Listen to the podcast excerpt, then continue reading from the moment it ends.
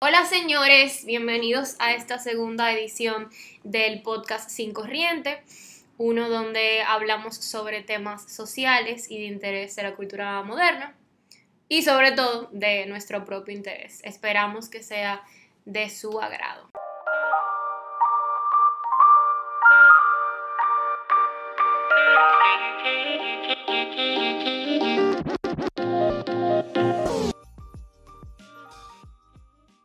Antes de empezar a hablar de este tema, que es súper, súper controversial, yo le quiero decir que yo tengo complicaciones al hablar de, este tipo de temas públicamente, porque la gente jura que yo estoy loco, la gente jura que yo estoy muy loco, y, y realmente después de, de escuchar lo que yo tengo que decir, después la gente como que me acaba entendiendo más que las razones para yo no estar completamente de acuerdo con con una postura son válidas.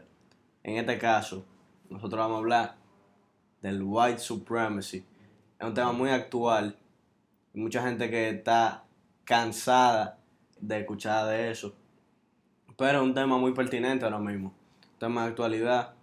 Y. Sí, un tema que ha, ha salido a la luz con el tema del Capitolio, con el tema de las elecciones estadounidenses y evidentemente un tema que se ha visto, se ha debatido en, la opinión pública internacional.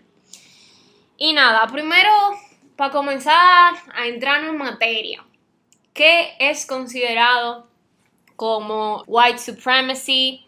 Eh, que se puede ir también por el privilegio blanco. Y básicamente el white supremacy, supremacía blanca, es la ideología de que la gente blanca, las ideas, pensamientos, acciones, creencias de la gente blanca son en cierta medida superiores a las personas de color o personas de diferente etnia, basándolo principalmente en la cultura estadounidense. Es una cultura que se evidencia o que ha sido reproducida por tanto gente, tanto ciudadanos, como a la vez em, instituciones de nuestra sociedad, medios de comunicación. Dime qué tú piensas. Entre otras cosas. Yo, para empezar, que fue por esto que volvió a explotar el asunto del Capitolio. ¿Cómo eso se, cómo eso posiblemente se relaciona con la supremacía blanca? Ok. Tomando la definición que yo dije, que, ok, es una definición que puede variar, pero básicamente se centra en que las acciones, pensamientos de la gente blanca son a veces consideradas superiores o justificadas ante la opinión pública. Con lo que pasó en el Capitolio, y fue un análisis que hicieron gente de, de la esfera pública y política, como también académicos de universidades, etcétera, es que en esta situación tal vez sí pudo ser evidenciada el white privilege o white supremacy con la reacción policial ante lo que pasó. Y lo que tuve, como lo comparan, era comparando específicamente la situación de lo que pasó en el Capitolio el día 6 de enero, creo, ¿verdad? 6 de enero de este año. Sí, fue el ah, miércoles, miércoles 6 de enero, con lo que vimos el mayo pasado, con el movimiento que surgió y toda la revuelta que surgió luego de la muerte de Floyd, que llevó como consecuencia un movimiento que ya se llevaba a tiempo, pero el resurgimiento del Black Lives Matter Movement. Surgió en 2013. Exacto. Y lo crearon, lo crearon tres mujeres negras. Que bueno, ya esto es un poco de opinión. Yo he visto como entrevistas que han hecho son, son radicales, son bastante radicales. Yo creo que el asunto no ser tan radical. Para Encontrar el punto medio. Ajá. Eh, para que tu idea así también es más, más receptible para el público que, que no lo había pensado, menos, ¿tú entiendes? Sí.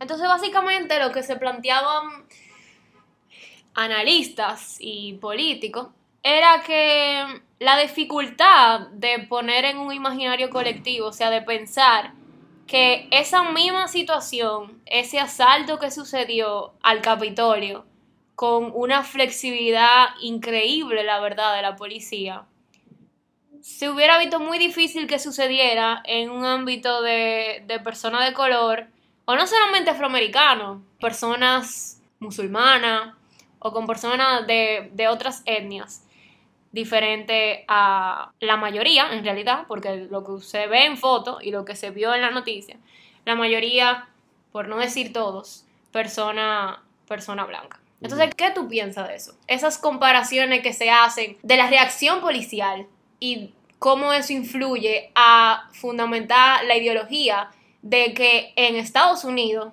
y en otras partes del mundo ciertamente existe lo que es el white privilege o white supremacy aunque no haya evidencia legal de eso, actualmente puede ser que sí exista el white supremacy. Enfocándonos en Estados Unidos. Sí, sí, sí. Sí, sí, sí. En Estados Unidos. Pero, ok, hubo cuatro personas que murieron en el Capitolio frente a, nos fueron decenas, cientos, eh, por Black Lives Matter. Y cuidado casi llegando a mil. Porque sí, sí, sí. Entre las diferentes protestas, claro. Aquí hubo cuatro. Uno de, ellos fue un policía que intentó retener y, murió en el intento. Entonces, al parecer la policía sí, sí hizo algo. Tal vez a niveles generales no. Pero eso evidencia que si lo seguían haciendo, más policías iban a morir. Y por lo que vela todo el mundo, es por su vida. Fueron otro, otro tanto, otros tantos manifestantes que murieron contrasta con Black Lives Matter. Lo que dice la gente, esto no hubiera sucedido así, o se hubiera muerto más gente si hubieran sido, por ejemplo, negros. Eso es un análisis que hace sentido, pero no tiene lógica, porque me cabe en la cabeza. Pero... O sea, tú entiendes el... por qué ese argumento. Yo, entiendo por qué se dice. ¿Por qué lo dirían? Ok. Sí. Entonces. Pero no, no creo que tiene lógica porque es inductivo. Ok, si pasó aquí, si pasó aquí, si pasó aquí. Entonces aquí pasó aquí. Aquí, aquí va a pasar. A mí me hace sentido eso, pero tampoco es que un asalto al Capitolio de gente negra se haya dado para tú tener la, evidencia histórica de eso. O sea, si tú dices, los países comunistas han fallado históricamente. El próximo que se haga, el próximo Estado comunista, va a acabar siendo dictatorial y va a acabar la economía, etcétera yo creo que ahí tú sí tienes un sustento más fuerte, pero ni siquiera se ha dado un, asalto de ese estilo con gente negra. Entonces, por eso me hace sentido y no me hace lógica. Tú hablas del tema de la lógica, que me parece como que un argumento bastante sustancioso. Pero es necesario no investigar, es necesario abordar la temática con distintas perspectivas. Es cierto, no se ha dado un un ataque al Capitolio, un, ataque y asalto, al Capitolio por personas afroamericanas en sí. Sí pasó lo de estas cinco personas, creo que eran puertorriqueñas, que ah, asaltaron el Capitolio full, pero fueron personas, ajá, fueron personas mínimas, muy, muy, grandes, uno de 50 años, otro era de 75, algo así. Lo que te quiero decir es que si nos vamos de que, bueno, tú no puedes hacer esa comparación porque nunca ha habido un asalto al Capitolio de personas afroamericanas tan masivo como lo que fue el, el miércoles. Eso es una manera de verlo. Yo lo enfocaría más en el abuso de la fuerza policial en los distintos, los distintos momentos en que pasaron estas cuestiones.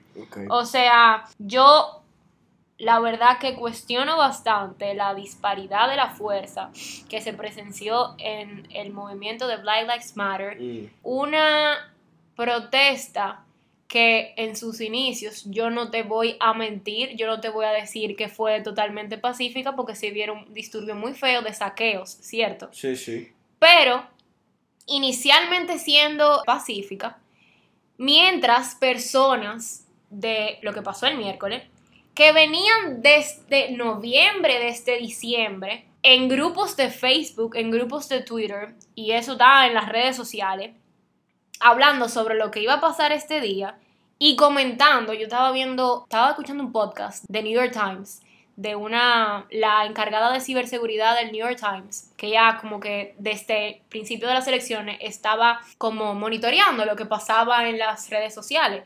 Y ella hablaba de cómo desde esos principios y de, de semana antes de lo que pasó en el Capitolio, se hablaba sobre personas, o sea, personas que estaban eh, a favor de que había sucedido un robo en las elecciones. Paremos el robo, era como la- el, el lema de, de la protesta. Algo así, sí.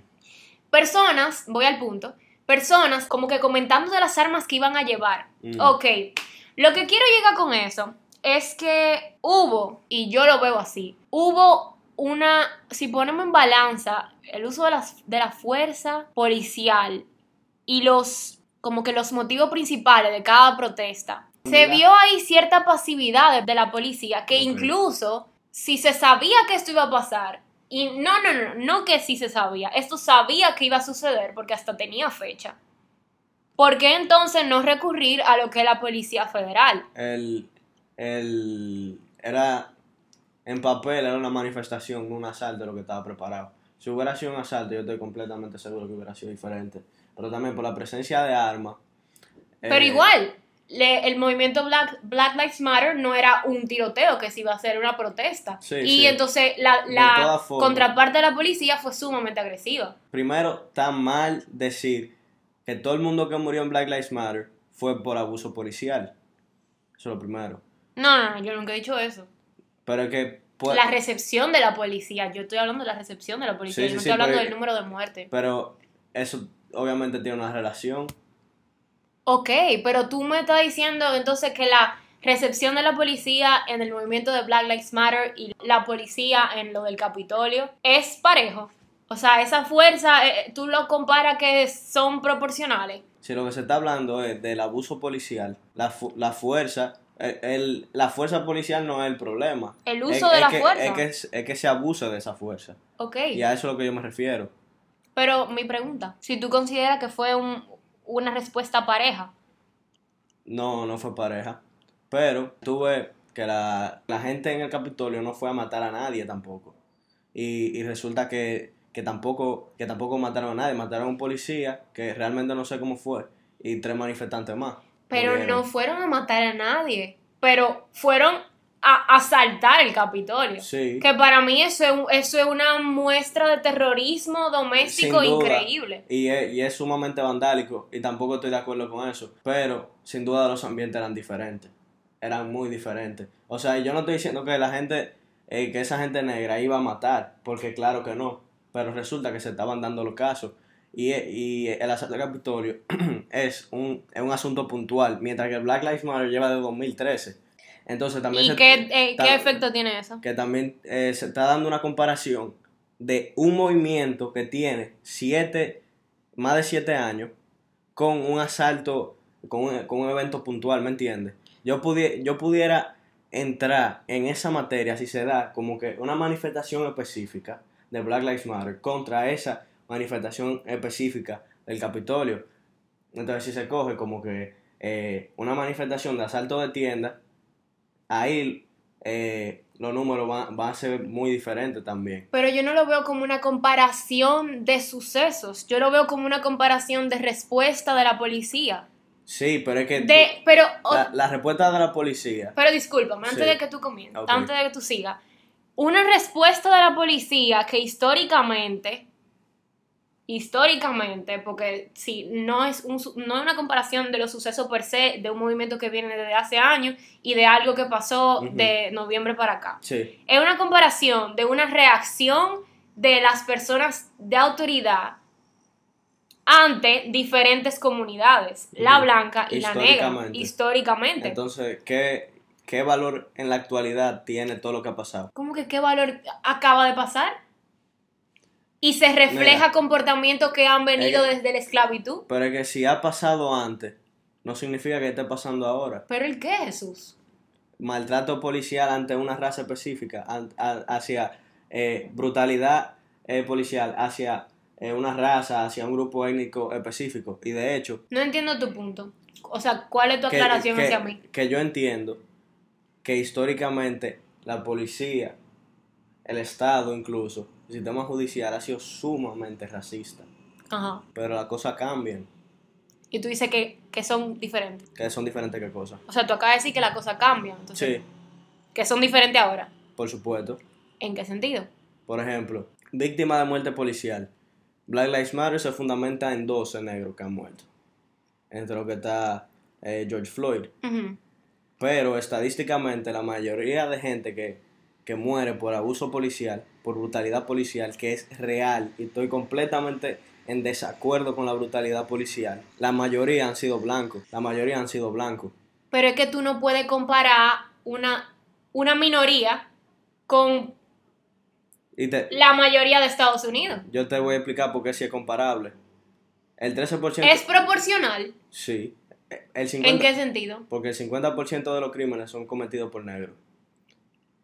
Aunque son el 13% de la población estadounidense. Por eso sí es comparable. La policía es brutal y está muy mal. Pero no, ha- no se evidencia estadísticamente una brutalidad hacia un grupo étnico específico. ¿Cómo tú me vas a decir eso? Sí, acabamos de ver un documental, tú también lo viste, y le exhorto a los oyentes que también lo vean, en mi- Ujú. enmienda 13, Sí, que habla sobre cómo a lo largo de la historia los afroamericanos han sido directamente asociados con lo que es la criminalidad sí, y, y cómo se ha dado ese sistema de discriminación a lo largo de la historia estadounidense. Véanlo, muy bueno, está en Netflix.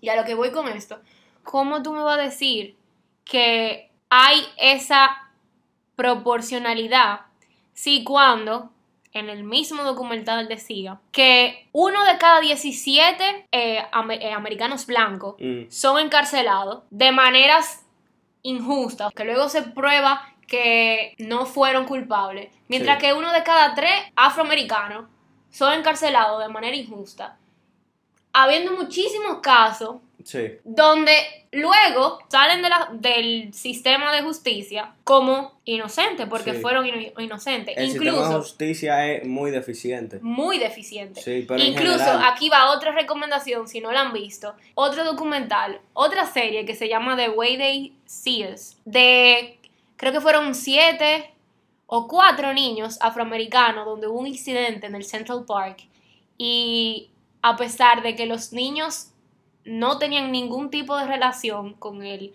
con el incidente, nada más que recurrieron al lugar donde pasó la muerte de una americana, Sí, fueron amenazados por la policía, que en ese entonces era predominantemente blanca, a que si no se declaraban culpables, pudiendo entonces recibir como una sentencia menor y se negaban de que eran culpables, entonces la otra opción era someterse a unos juicios mucho más duraderos, mucho más crueles y con una menor posibilidad, o sea, literalmente le estaban quitando a ellos la posibilidad de mostrar su inocencia ante los tribunales, simplemente por el miedo de que si se iban por ese camino, entonces el camino iba a ser mucho más duro y mucho más problemático. Y no me quiero ir por casos particulares.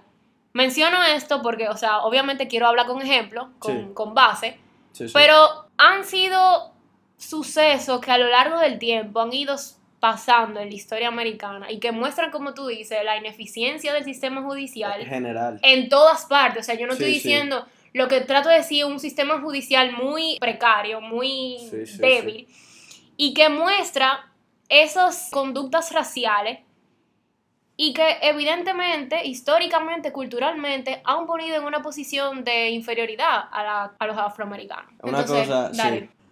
Entonces, realmente el, fallo es general, no ante una raza específica. Pero lo que te quería decir también Con inclinaciones raciales. es que Un fallo general del sistema. Ah, sí, no, no, no, pero no, no creo que haya una inclinación. Yo sí creo. Yo realmente lo dudo muchísimo, en verdad. Lo que hay que ver es, por sección, cuál es, Cuando tú te refieres a sección de que tú hablas. por, por sección racial, por sección étnica, Por sección.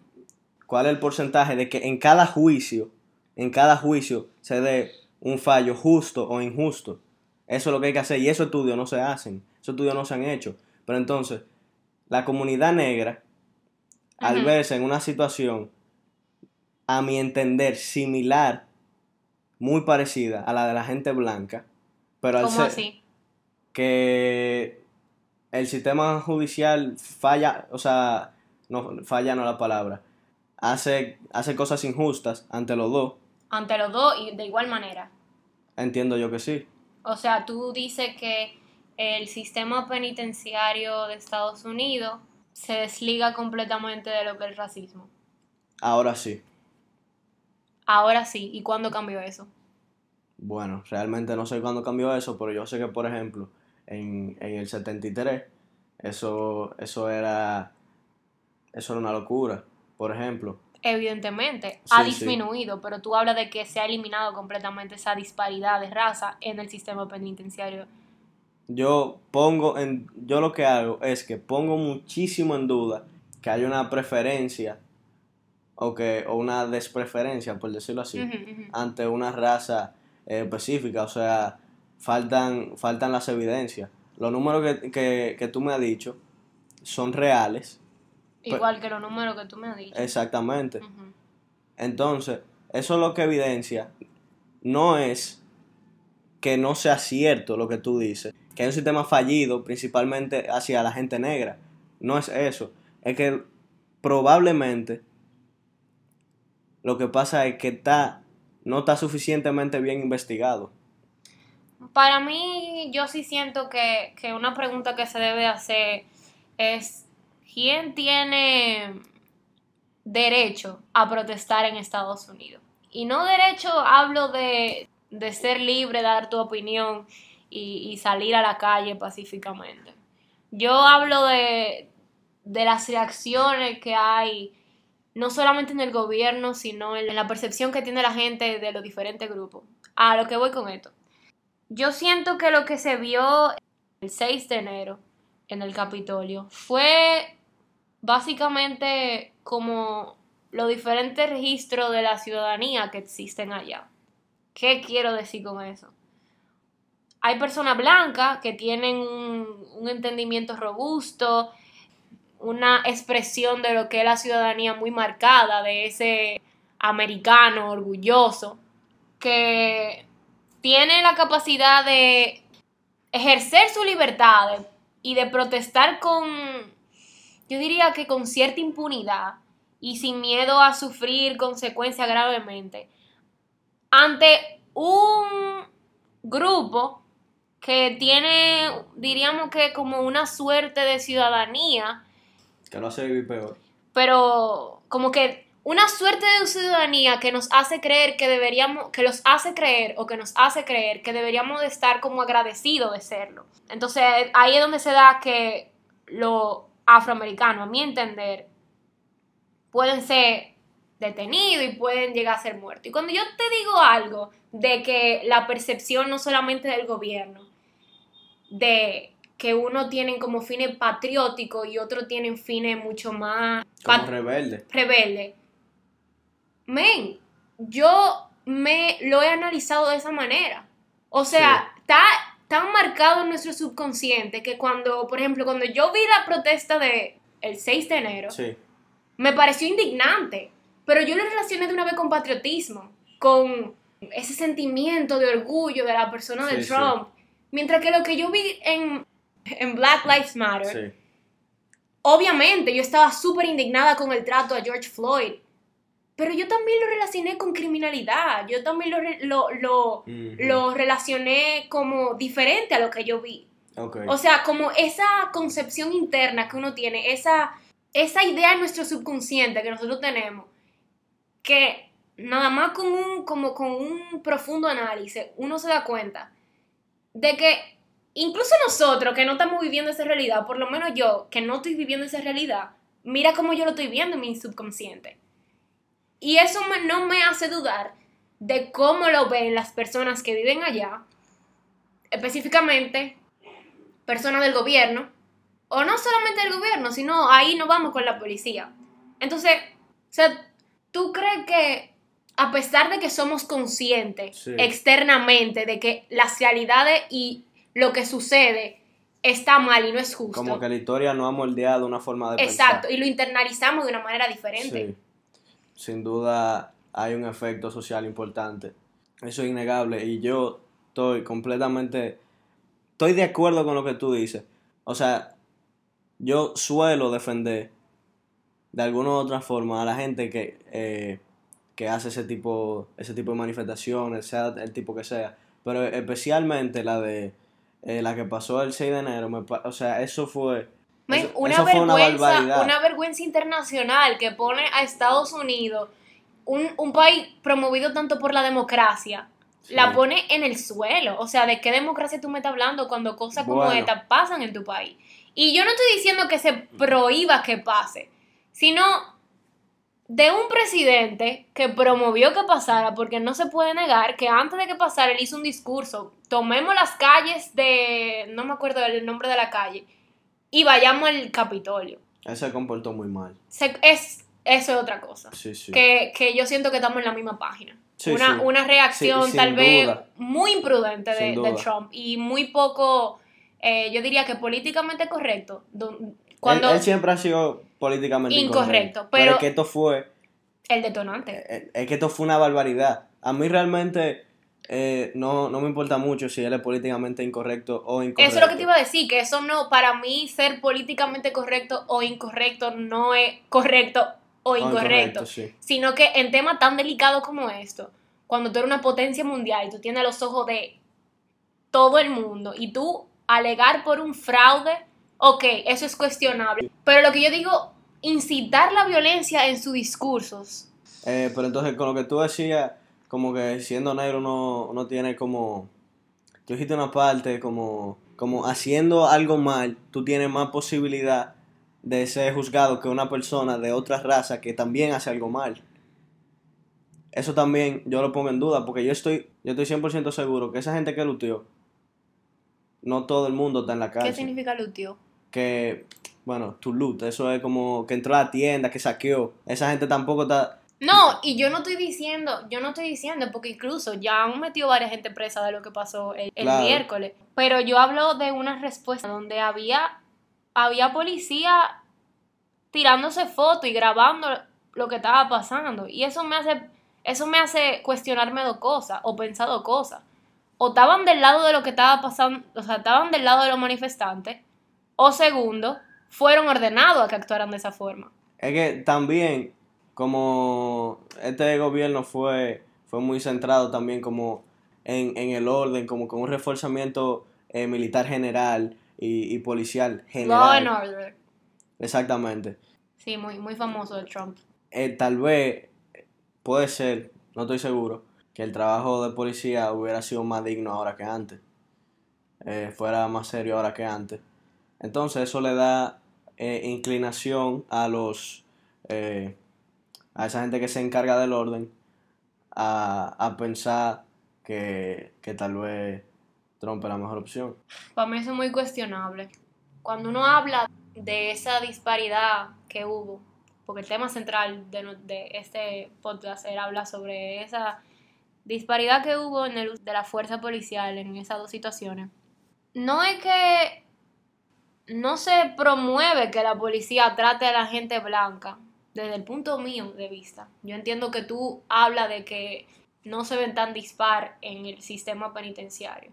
Pero desde, desde mi punto de vista, cuando se critica esta situación, no se está promoviendo que la gente blanca sea tratada como lo ha sido tratada la gente negra, sino que sean tratados bajo la ley de la misma forma y que tampoco es sugerir que maten de manera indiscriminada o que actúen de manera indiscriminada contra los blancos, Sí, sí. sino que como ciudadanos de un mismo país las leyes Sí, al final sean acatadas por todo el mundo de igual eso, forma. eso es así. Al final no se trata de que seamos iguales, de que dos grupos sean iguales.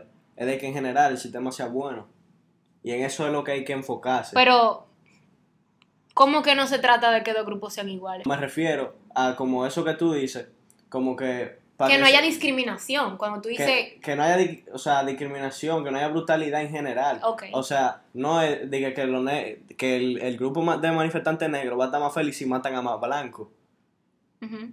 Pero en, Exacto, eh, eso es lo que en- quiero Pero en decir. cierta forma se ha fundamentado esa, esa diferencia en que no mataron a más blancos, ¿me entiendes? Entonces ahí yo, yo como que como que veo el propósito mal. Yo como que realmente debiera, yo creo que la gente debiera pensar más en lo que debiera ser a, a nivel gen- general co- como sistema, ¿me entiendes? Porque re- como te dije ahorita, no se trata realmente de que haya equidad, se trata de que haya igualdad. Mira, tal vez personas estuvieran de acuerdo y yo sí pudiera estar de acuerdo, pero me quiero ir por una visión mucho más crítica. O sea, tildar a Trump, que en este caso es el presidente, el presidente mientras sucedió eso, de supremacista blanco, de neonazi o algo por el estilo. Tal vez no sea la forma correcta de verlo. Yo lo veo como una persona que tiene una conciencia de que un componente de su base, o sea, de sus bases de seguidores, incluyen facciones que tienden a la dirección de lo que es el racismo, de lo que es el apoyo a la supremacía blanca. ¿Me doy a entender lo que te quiero decir? Sí, que es sí. una persona consciente de que sus bases y que una parte de sus bases se inclinan por ese lado. Sí, Entonces, de alguna u otra forma, se le relaciona a eso. se le relaciona Pero eso. no y- necesariamente. Y, yo sí lo he relacionado por mm, diferentes formas en las que él se ha comunicado, diferentes sucesos que han pasado. Sí, yo lo veo como una persona que ha sacado provecho de que sus bases, de que las personas a las que tienden a votar por él, grandes facciones, se van por ese lado supremacista. Y mm, yo seguí leyendo, eh, porque de verdad que es un tema como que demasiado polémico y me atrae demasiado. Que tomando en, cuenta la historia de, de discriminación, que para mí es imposible tacharla con un dedo y decir que no existe en Estados Unidos desde la historia de la esclavitud. Yo estaba leyendo varios estudios que se hicieron sobre las elecciones del 2016, de que habían demostrado que el resentimiento racial fue un factor mucho más importante para impulsar al candidato republicano Trump a la victoria que lo que fue el impulso que él le dio a la economía. Cuando Trump entró al gobierno, 16. en el 2016. Y con eso me voy a que siempre hay que tener diferentes criterios para uno evaluar a los presidentes. Porque así como han tenido cosas buenas, Han tenido cosas sí, malas. sí, sí. una persona que aumentó eh, antes de que sucediera la pandemia, porque es otra cosa, los afroamericanos se han visto muy afectados con la pandemia, pero me voy. Una persona que aumentó eh, mucho más que nunca el empleo de negro Sí, en toda su, o sea, en, en lo que fue la historia de Estados. Unidos. Y son cosas que, que se aprecian, pero en eso, su manera de, de actuar, entre otras muchas cosas, no ha sido la correcta. Y son Sí. cosas que se deben de poner en una balanza. tú ves, ahí es que lo que tú dices la balanza, hay que ver qué es más importante. Lo que él ha hecho como persona y bajo su criterio, o lo que él ha hecho con el país. Y yo creo que él ha sido muy difamado por lo que él ha hecho por él como su criterio. Yo le pregunté eh, a un pana, eh, como qué tú piensas de él. El, el tema estaba en auge y yo le pregunto, ¿qué tú piensas de él? Y él me dice, loco, realmente para mí él no es una opción porque él es un impresentable. Yo puedo entender eso, pero ¿qué él ha hecho por el país? Siendo, un- siendo él un impresentable, ¿me entiendes? Yo, esa- yo entiendo ese punto de vista.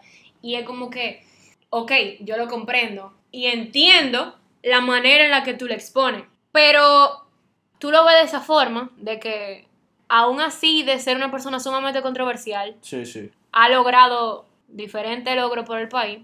Mi opinión es que ha sido una persona que se ha manejado muy mal eh, para mí en los asuntos raciales de Estados Unidos y que sus acciones han hablado por él, teniendo un background de un gabinete mayormente, por no decir la todos, americano blanco, que han tenido historial de racismo.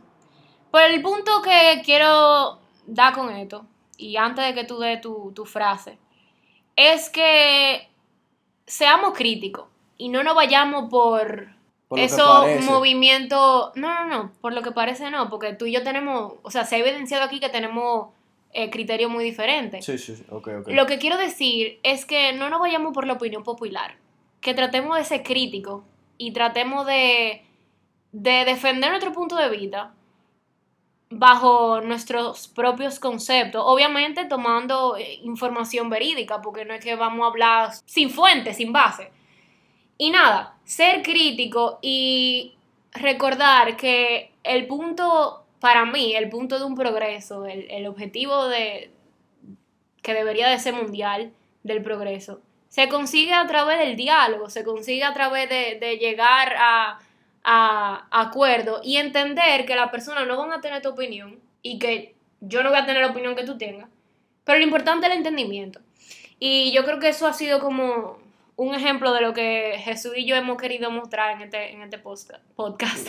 en este podcast. en este podcast. Eh, yo encontré esta, esta frase. Yo he sido víctima de esto. Y eh, sé que mucha gente también. Entonces, es de, es de Thomas Sowell o Sowell, yo no sé inglés. ¿Sabe quién es él? Eh, él, es, él es como un crítico político negro, él es negro. Ok, ok. Y, y dice, lo voy a traducir porque mi inglés no sirve.